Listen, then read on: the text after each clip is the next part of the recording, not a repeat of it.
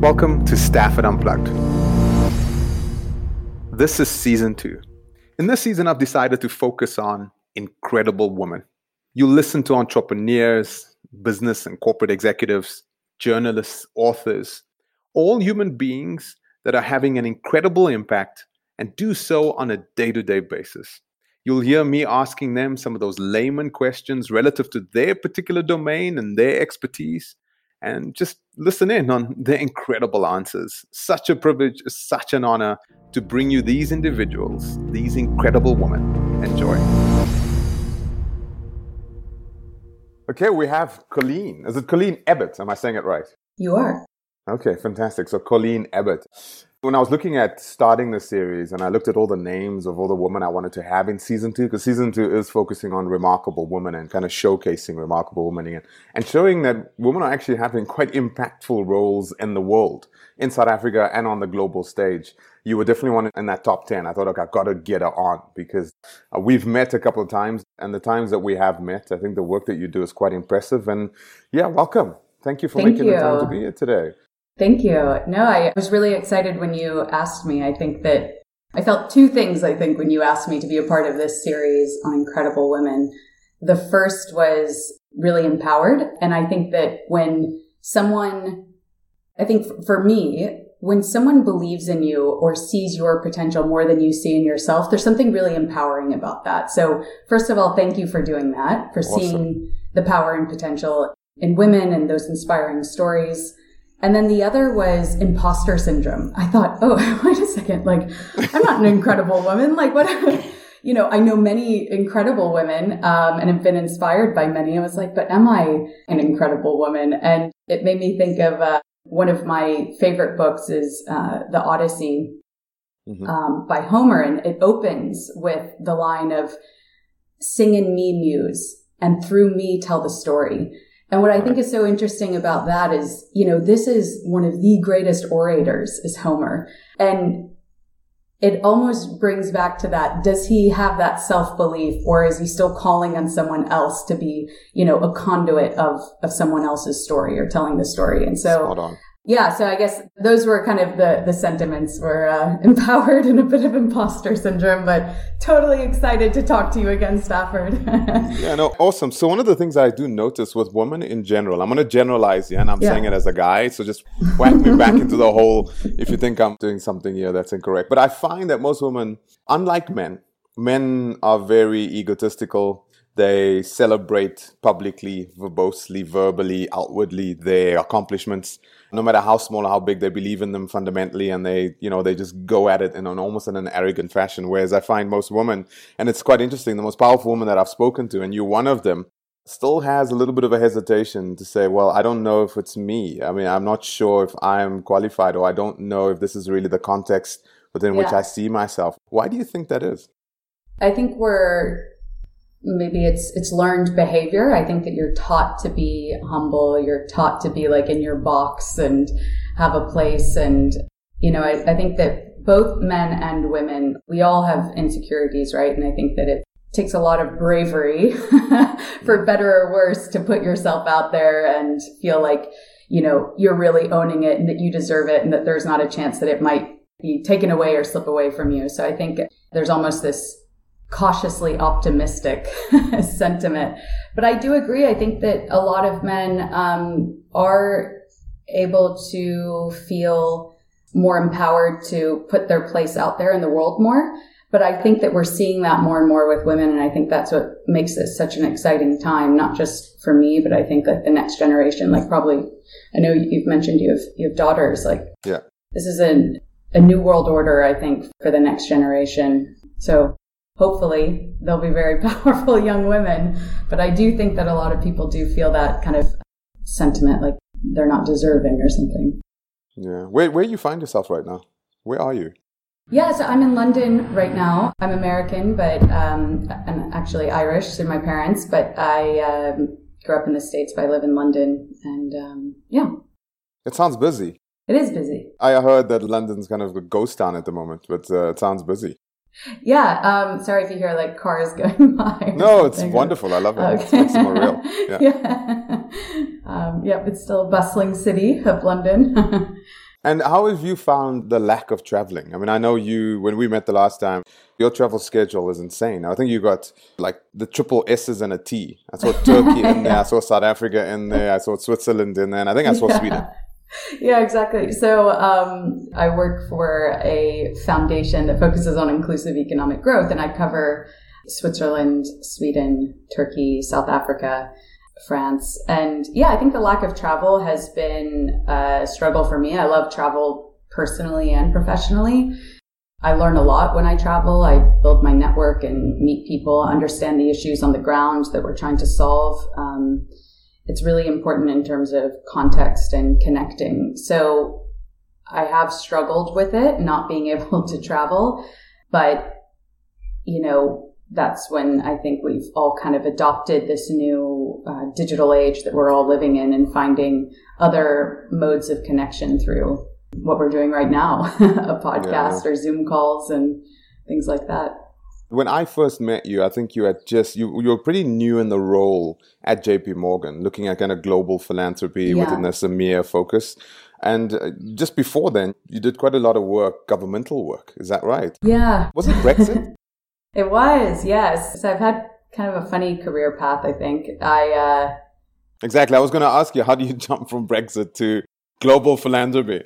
Yeah. So when I graduated university, I always thought, okay, I want to be a banker. And I started working for a bank. I started working for JP Morgan as a banker and spent almost a decade there in the United States and in Switzerland, managing wealth for wealthy families, um, investments and loans and things like that and really enjoyed it, but was always, you know, kind of grew up very socially aware and always knew that service was always kind of part of my life. Like I always volunteered and always really enjoyed um, understanding social issues and trying to help out where I could.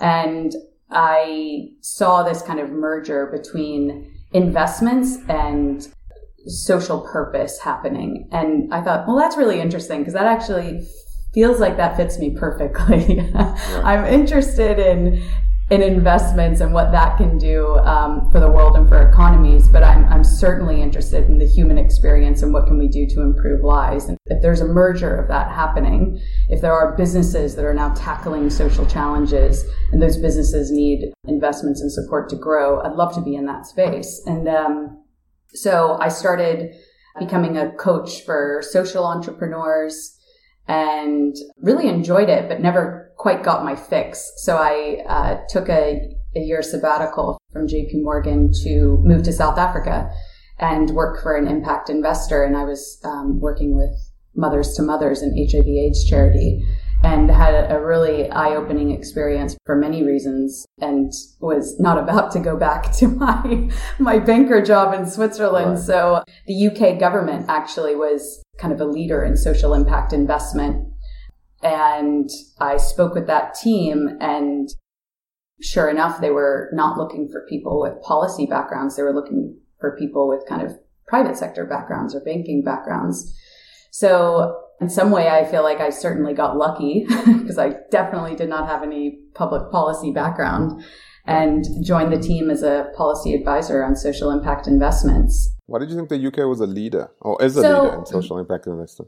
So I think because they um, they took the philosophy that government cannot solve deep social issues alone. It takes government, private sector, and social sector to come together to solve deeply entrenched social issues.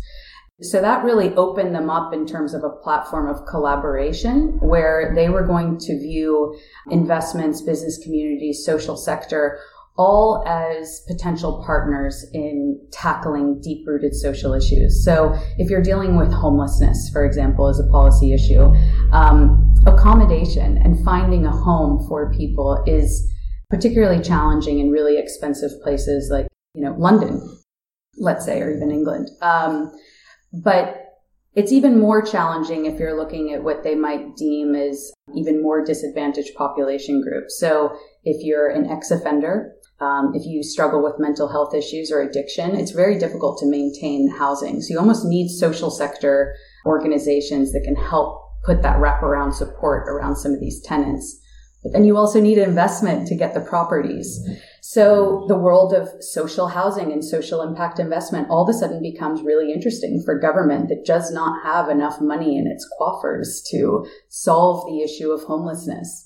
Um, and that goes across the board from health inequalities to, you know, funding of certain businesses where, you know, we'd love to see more cultural and creative organizations thrive and get access to funding, but it's not the role just of government.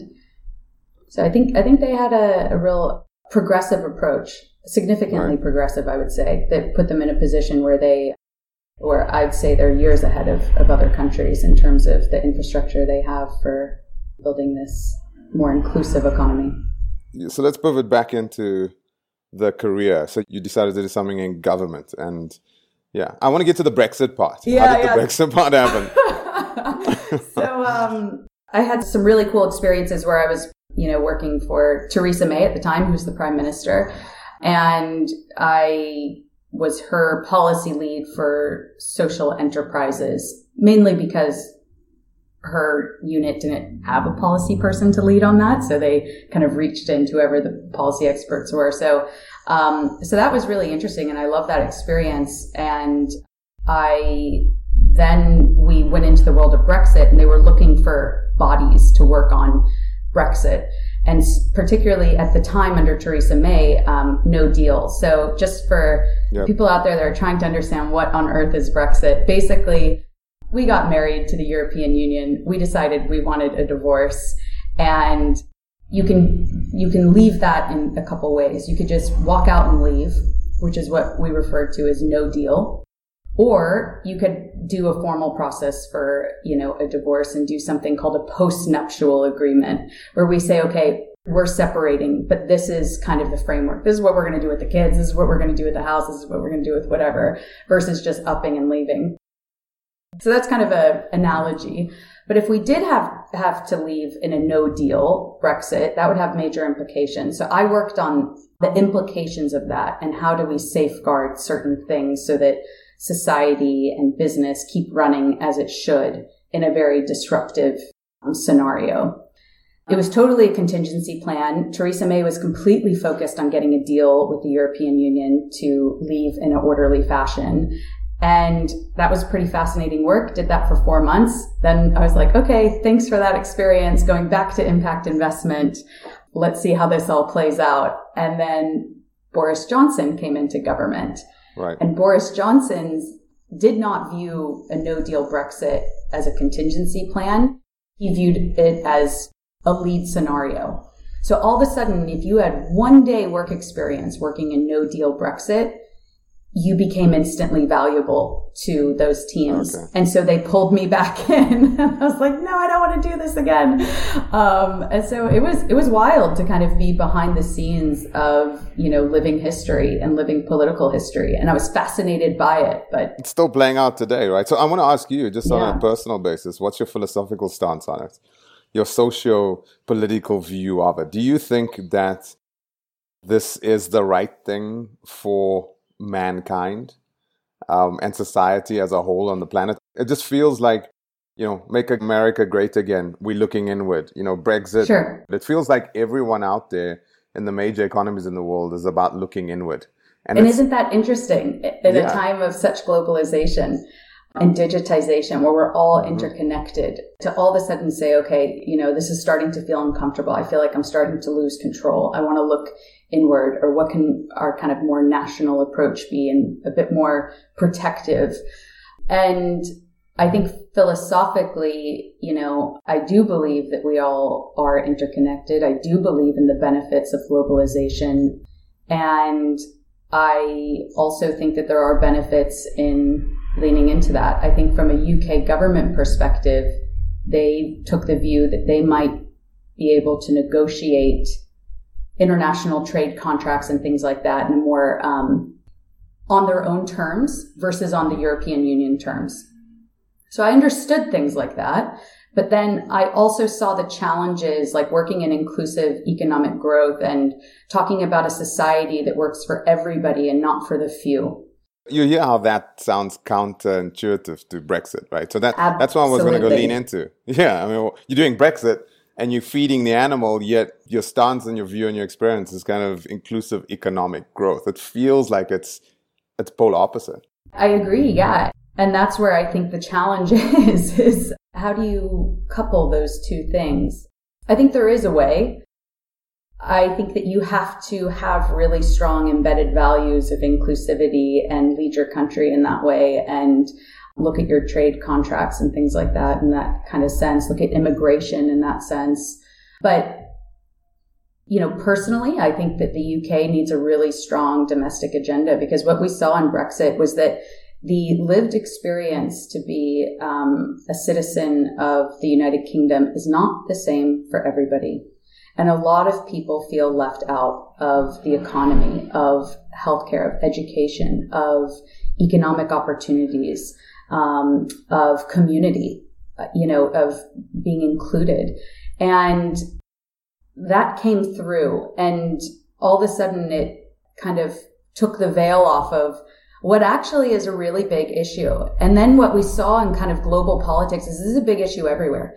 And then we yep. see with Black Lives Matter that, you know, in the United States, yes, congratulations, you have schools that integrated in the 60s and you had your civil rights movement. But you know what? It's still very embedded and entrenched. And, you know, you see that kind of across the globe, across a number of issues. And so I think that that's where we are today. And um, I hope that this is a time for change and we can all be a smart small piece of that you know i mean that's for me that's one of my philosophies if you can't do everything do something. Um, but you have to really think about like what is your position in this i do think a lot of people have started to reflect more and think about like what is my role in these discussions around inclusion versus exclusion that's your vantage point. I, I, we'll get to the JP Morgan role in a second, but from your vantage point, let's just fast forward for a second. I'd like, as a technologist, as a person that comes from the technology arena, what's your view on technology's impact, you know, in terms of accelerating or highlighting, enabling a lot of the things that you just mentioned there? I mean, we have the folks in the kind of the Bible and Rust Belt in the United States that feel that the West Coast and the East Coast technologists have bypassed them. You know, yeah. new energy techniques and offerings versus oil and coal and do you see technology being an accelerant, or do you seeing it being something that's kind of wrapping the veil, or at least taking it off so we can actually see yeah. these things that we haven't seen before?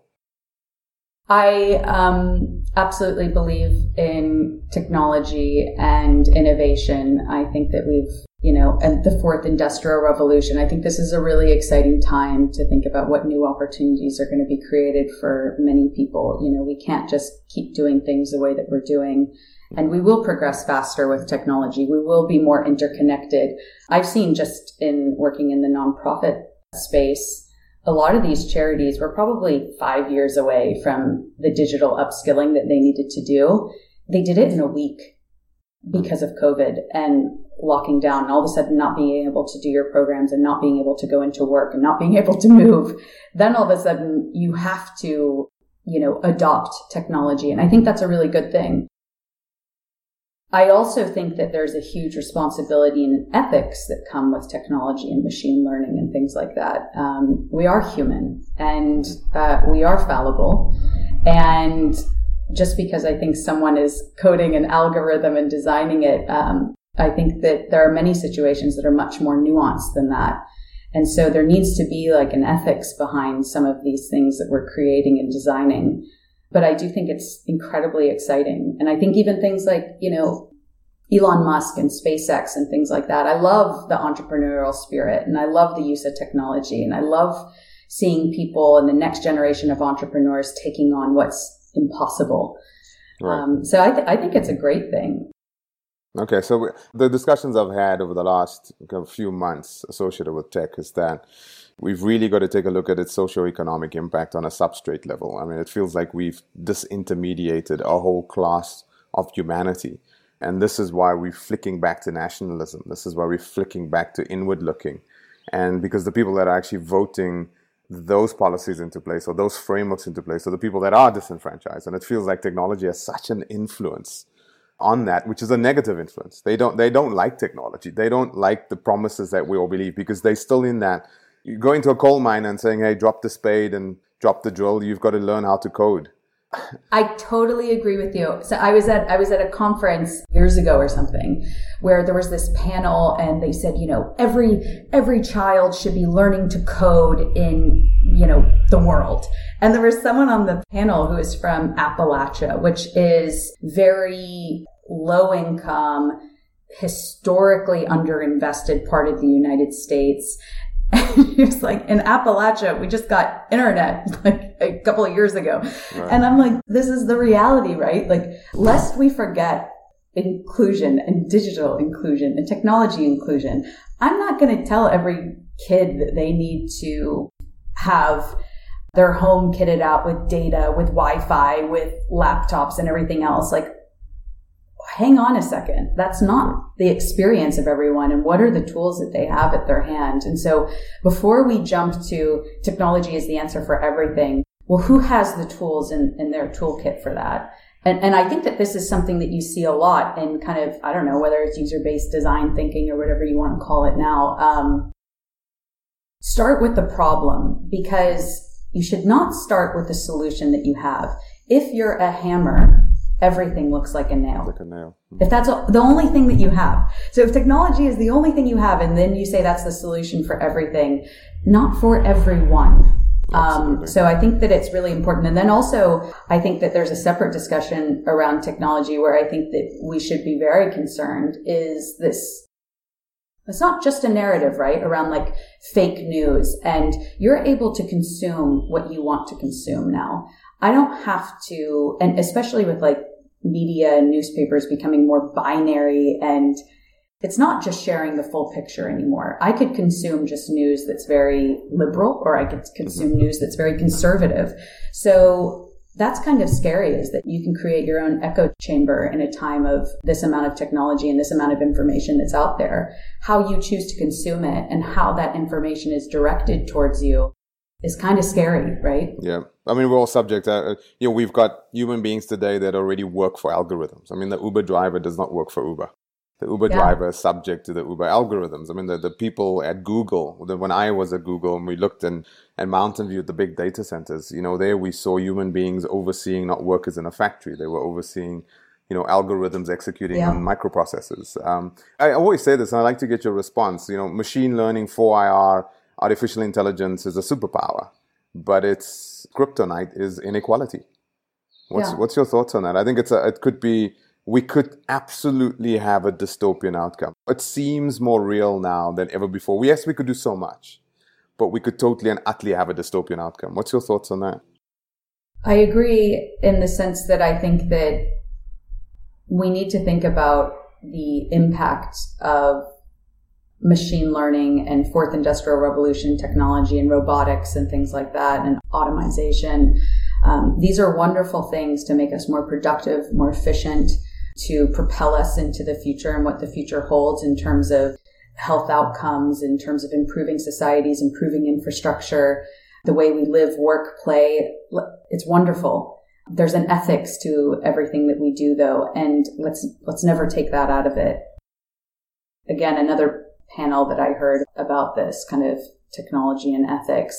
There was the defense minister of France on the panel, and they're using um, a lot of technology and data, etc., in terms of warfare and figuring out how you, you know, go into certain places and in combat and things like that. And he said at the end of the day, that red button should always be determined by a human because don't let it just give the answers to you. Like you still need humanity, ethics, diplomacy, making some of those ultimate decisions. And I do think there needs to be a responsibility that comes with this and maybe a trail of responsibility. And that's not always super clear. I don't have the answers for it, but I do think that ethics should be um, encompassed in the future of technology. You know, I, I, speak about it often, and I'm engaging quite extensively with the university faculty, making sure that we do blend the humanities much more, you know, directly, explicitly with the the engineering and the logic folks. Because I do think if we don't, I think we will have more Mark Zuckerbergs in the world, and we don't need more Mark Zuckerbergs in the world. So now you did all the Brexit stuff, and you know Boris comes in, you do some of that. How did you land up at J.P. Morgan? How did that come along, and what attracted you to doing that? So I was working on in, in social impact investment in the UK government. I was working on things like social housing and homelessness. I was working on things like health inequalities and supporting, um, you know, uh, investments into early stage like dementia discovery or um, supporting access to capital for cultural and creative organizations that have social impact. I loved all those things. I was really interested in gender though, and there wasn't like a department for gender. um, there was like a minister for like women and equality, but it wasn't, there were also the minister to something else. And, um, I never kind of got my fix on that aspect, and I, I was really interested in, in, the role of, of gender in, in impact um, and gender issues. And I also wanted to do more international development work. And working for the UK government, I was working on domestic issues, issues that were impacting the UK, that were in, impacting disadvantaged communities or populations in the UK. But having worked in South Africa, I love a messy problem. You know, I, mm. I like when it's not just about how can we ensure that an HIV positive mother gets access to the information that she needs and the health resources that she needs for her child. Oh, okay. Well, if you now, if you can't get access to clean water, it doesn't make a whole lot of sense to say you need to formula feed your children if you're an HIV positive mother. You should absolutely breastfeed. And now you need to have um, access to the right information clinics and all, all, of a sudden it becomes really interesting. And then geopolitically, international development I always find really interesting. So I kind of like a really hairy problem to solve. And um, I wanted to to get back to that. And I kept my network up with my former colleagues at JP Morgan. I knew the foundation was doing inclusive economic growth, which is what I worked on. Um, and they were looking for someone to, to work on their gender strategy to cover South Africa and Switzerland and Turkey, these places that I used to work to look at access to capital and to predominantly help small business growth, particularly for underserved entrepreneurs. And I had done a lot of work on helping grow social enterprises in the UK and helping them get access to the tools that they need to grow their business um, with a social purpose. And so I liked the idea of, of working with them. Um, and met the team. And, you know, oftentimes I think if, if, if the content of the work is interesting, I want to do it. If the people that I'll be working with are interesting and I can learn from, I really want to do it. right. So that's kind of how it happened.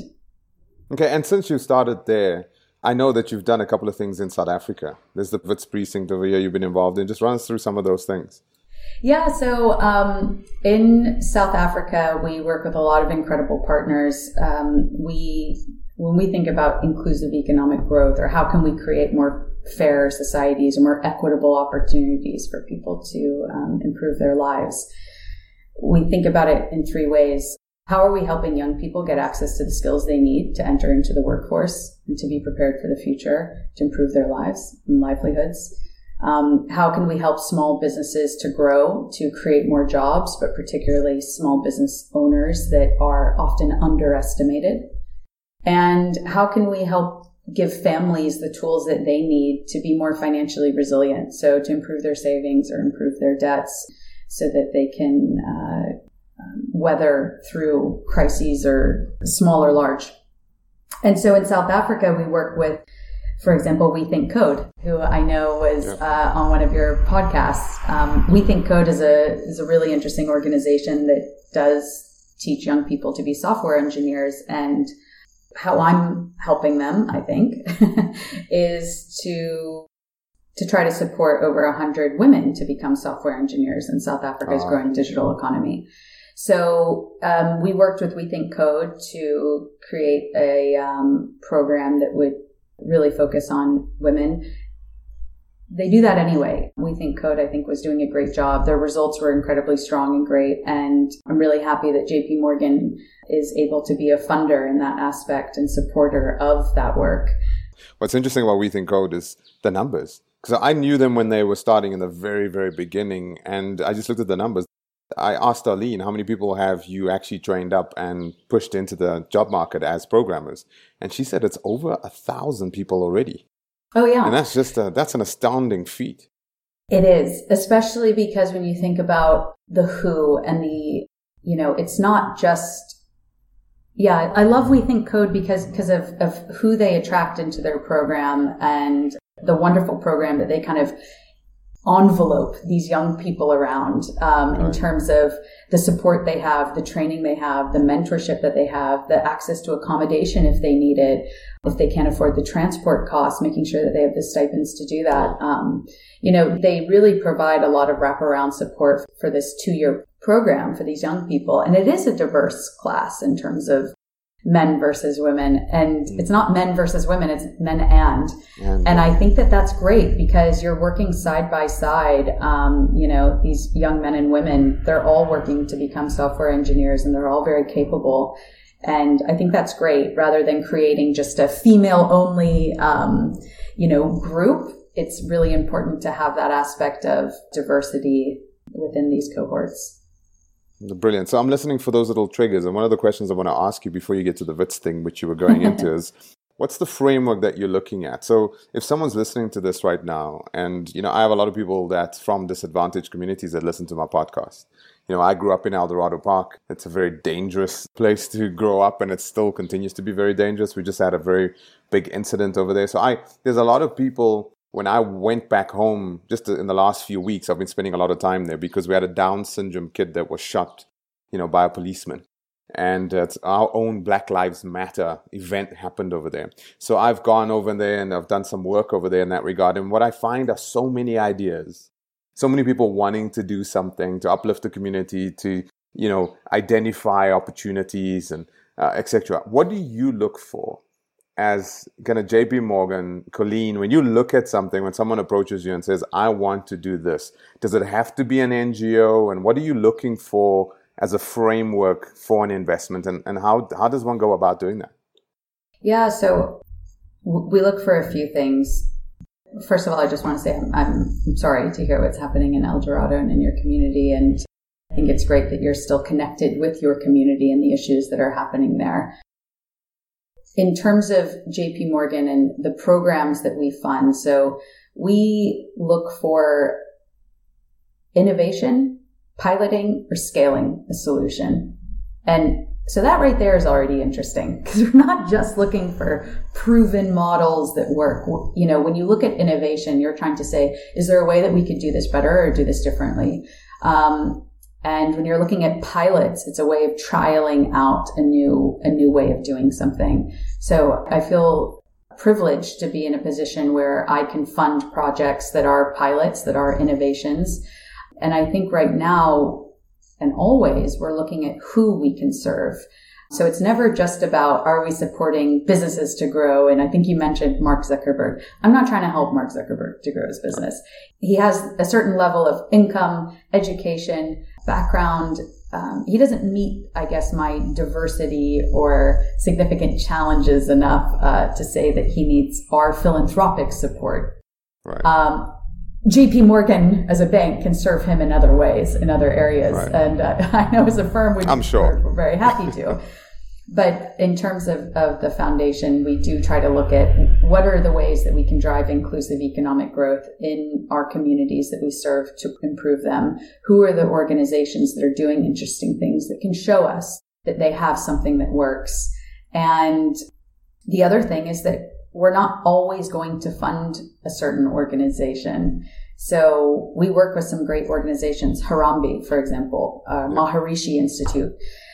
We're not going to fund them into perpetuity because, you know, we like to view ourselves as a catalyst just alone, just being at JP Morgan Global Philanthropy because we work with interesting partners, but we want to work with other and new partners. So a lot of what we do is trying to grow our networks and referrals. We work with trusted partners and those trusted partners obviously know of other organizations that are doing interesting things to solve the same types of issues that they're trying to solve in terms of how are they preparing young people for the workforce to create more jobs in South Africa? How are you growing small businesses to create more jobs in South Africa, particularly black owned businesses or township entrepreneurs? in terms of financial resilience and health? What are you doing to help those that are most disadvantaged to get the skills that they need? So I'm often always introduced to people and talking to people and trying to figure out what works for us and what would create impact. Okay, and that's kind of where the funnel of opportunities come from. It's just the constant networking. Yeah, absolutely. Um, and I think it's always great. I'm not on the ground in South Africa. I'm not South African. I've worked in South Africa. I work with South Africa now, right. but I really leverage our um, colleagues who work in South Africa. We have a, an office in Johannesburg. We have an office in Cape Town. I leverage the academic community because these are academic and institutional issues that we're looking to solve. And they have a really strong network and you can often find governments or academia are looking at innovation or looking at the problem in a different way. And then, of course, working with partners that are on the ground delivering solutions. They know who the other actors are in this mm-hmm. space and they can introduce me to them.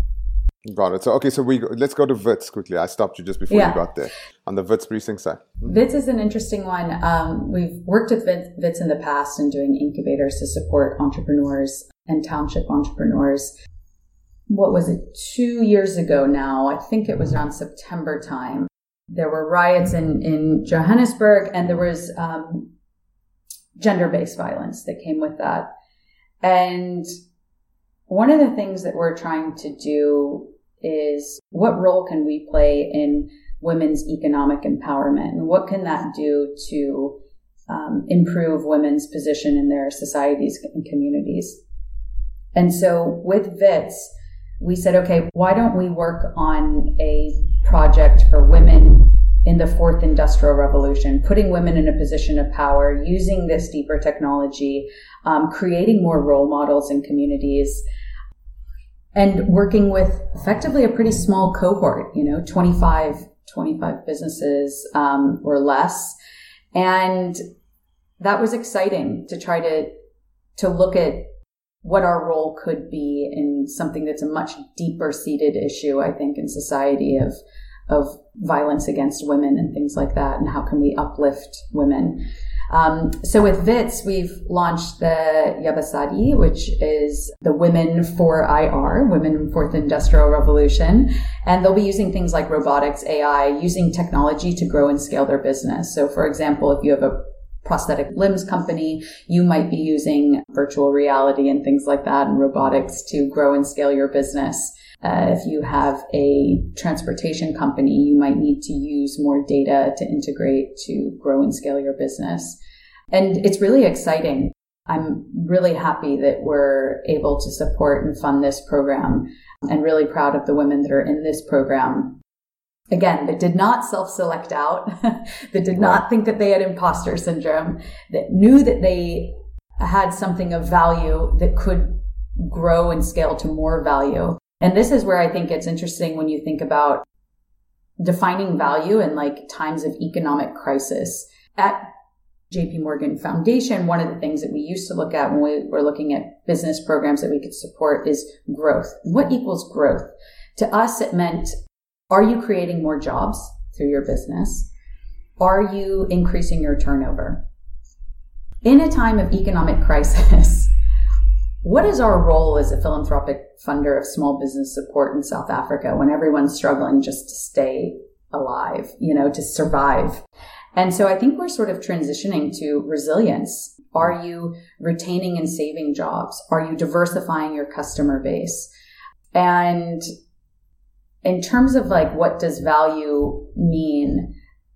There's this book called The Value of Everything. Um, and it talks about value creators versus value takers. So those that might, you know, benefit, you know, I'm a worker, I benefit from a economy, etc. But if you're an entrepreneur, you're actually creating and creating additional value. And what I'm really proud of the women that are in this program and many of the entrepreneurs, all the entrepreneurs that we support is I know that they are value creators. And I know that they do it more than just creating jobs. I know that they are creating role models for their communities. They have had to work to get out of their position in life that they were born into. They had to work hard to break the poverty cycle. And they are also reaching down and helping the next person up. So for me, they're value creators in many ways in terms of creating a stronger social fabric and breaking the poverty cycle and also creating more economic opportunities for people. I love, to, you know, that book. There's a quote in that book, and I don't know if it's a direct quote, but I'll paraphrase something that I've actually stole out of that book for many presentations. That I always talk about, you know, sustainability around a business is number one, to make everything that you make hackable, extensible, and third party augmentable. Rule number two is to derive less value than you create. And then number three yes. is empathy.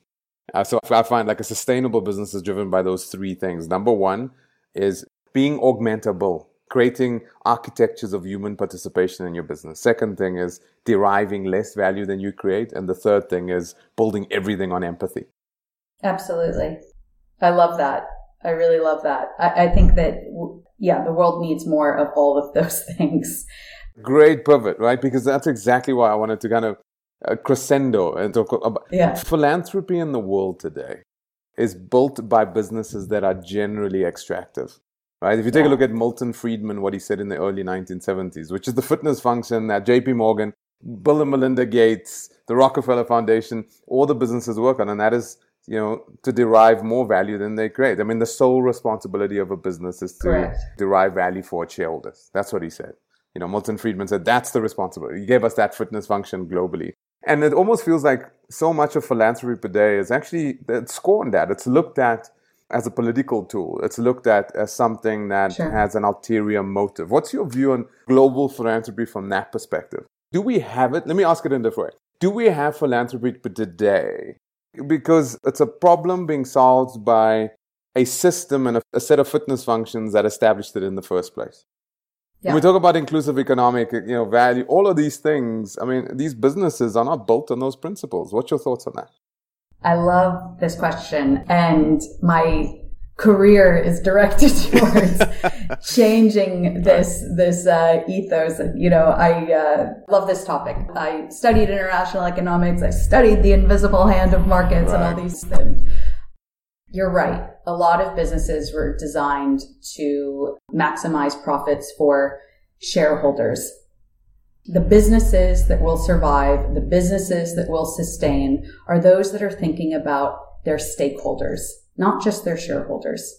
And I think a, to me, what's been a gold standard, now will it sustain? I don't know, but Paul Polman, the CEO of Unilever, um, changed their mission, their articles to maximize profits for shareholders for stakeholders, stakeholders, not just shareholders. So now their board holds their management team to account to what are they doing for stakeholders. Now, how do they do this? How do they integrate it into their business so that it's not just here's our corporate social responsibility team and they're going to do all of our feel good work and our philanthropy and show that we're giving back to communities, but really we're extractors of value, as you say.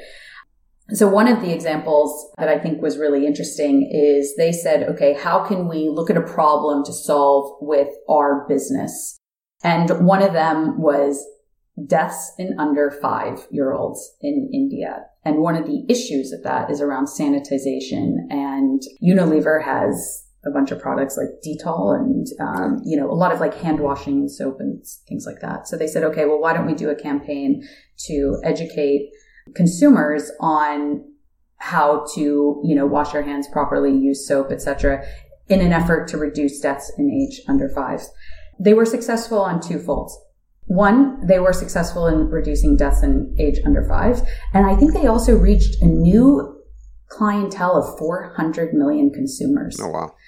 I love that. That's interesting.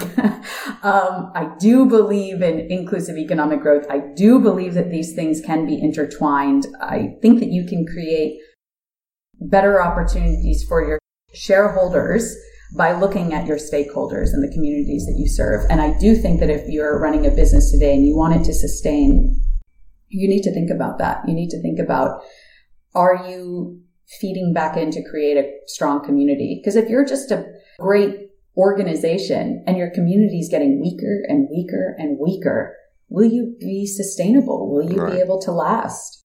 And it almost feels it's like so that's how millennials think today. I mean, millennials are very driven by purpose. You know, what's the purpose? yeah. yeah. I love that. It's like the rise of the conscientious consumer. And I hope that what we see with millennials is I don't want a pursuit of a perfect life. I don't want what Instagram tells me is a perfect life and everyone's happy and you just put the snapshot in this point in time. I want the pursuit of a purposeful life, not a perfect life, a purposeful life. And I do think that we are seeing that. And I think that people are educating themselves more in what they are consuming and what businesses are doing. And, you know, I think just yesterday, you saw a lot of people go off of Facebook and mm. um, Instagram to say that you do have a responsibility, Facebook, to protect the curated content that's being consumed and some of the hate messages that are being put out there. So I think it's I think it's a, a, good thing. So just kind of an ending, I noticed a figure that more than seventy percent of all philanthropical efforts and organizations in the world have actually been established only in the last twenty five to twenty seven years. So this area is, is fairly new. Does that sound right to you? More than seventy percent of formal large philanthropical establishments were only established in the last 20 to 30 years. That does sound right. But one thing I will say about that, and you know, this is one thing that I feel like one of my lessons learned in the work that I've done and working in disadvantaged communities. I think that's probably that I'm sure that figure is correct in terms of formal philanthropic institutions. But you do also have the religious and faith community and churches that have been around for many, many, many, uh, you know, for centuries that have had some sort of aspect of like giving back to the communities and serving the poor, etc. So I do think that that is important to, to remember some of those institutions that did have as part of their ethos giving back. Now, I'm not saying that like religious institutions are, are flawless or anything like that. We know that the crusades happened and things. Yep. But I think this is kind of like, I guess, off topic, but I remember working in South Africa and going to Malawi um, and being in this community where they were flood prone and drought prone. Mm-hmm. And they were growing cotton to pay for food because like they couldn't even get subsistence living or food off the land. But the prices were so high that they or the prices weren't weren't even sufficient for them to get food from the cotton they were growing. And of course like the land wasn't really productive for that. And some of these kids that i saw i was like oh i'm irish so i have um, strawberry blonde hair. And some of these kids had had copper colored hair. And i was like oh wow you know i i was like oh your hair's almost like mine. And the woman i was with was a doctor and she was because i was working for hiv aids maternal health organization. She was like, she's like, no, it's, it's, it's actually a sign of malnourishment. Oh, wow. That they're so malnourished that their hair won't even grow black and like they're black African. And that's why you see that kind of copper hue coming out. And, you know, dealing in a place like that where you have these women are thinking about like, how are they going to even survive in terms right. of food? And they also have to think about their health now that they're HIV positive and the health of their children. And I just thought like, you know, these stories and these difficulties seem endless to me. Like, what is it that keeps them going? You know? And one of the things was faith. And, and I was really, really impressed by and moved by the connection that they had to their God and their religion and that they could take some of their stresses off and put it onto, you know, a higher power and trust that, you know, we're not living the life that we dreamed of, but there is, there is something else. And I think there is some quote from the Bible that I thought was kind of good is, um, man determines his steps, but the Lord determines his path. Mm-hmm. And I think that that's really interesting. And like, I don't know, it's something that, that really struck me while I was working in Africa and in South Africa. I think there was a connectivity to land and spirit that mm. is really incredible in Africa. And I think that it makes it such an incredibly special place for people to go to. I know that that was completely a no, it's beautiful. From your question around yeah, it's beautiful. philanthropic institutions, yeah, yeah. but um, it just made me think of kind of faith based institutions and then also just faith as a resource in itself. Colleen, last thing. What do you want to communicate, say, to young women that are listening to this right now? So I think that for everyone listening, it's important to empower women because the success and sustainability of our futures and our communities depend on it. Women's voices and equal role in society and economy will be our measure of progress. So I think that's for everyone. And if I were, you know, I don't know. I think that this is an exciting time to be a woman and keep the progress going, help other women around you, be a role model, seek out role models, elevate role models. I think that's really important. And for me, just always remember, I think an attitude of gratitude is incredibly important. We all have a lot to be grateful for. Yes, we all have our own challenges, but I think that women are doing incredible things to support communities and create real social change. I believe in the power of a woman. And I also believe in the power of when you give back, you get more. And that goes back to your point around are you, what was your, your second philosophy, I think, around derive businesses? less value than you create. Derive less value than you create. Interesting. Yeah. And I feel that way, right? That's been my experience. When I give back, I get so much more out of it. I'm like, hmm. all comes full circle, I guess. Colleen, thank you. I knew you were going to be incredible. and thank you for being an incredible woman. Hopefully, this is just a small platform to celebrate all the work that you do. And thank you for doing all the things that you do for South Africa specifically. I'll speak on behalf of all of us over here. Thank you. Oh, no, my pleasure. My pleasure. No, and I can't wait to get back. Thank you so much, Stafford. You've been listening to another production from Solid Gold Podcasts.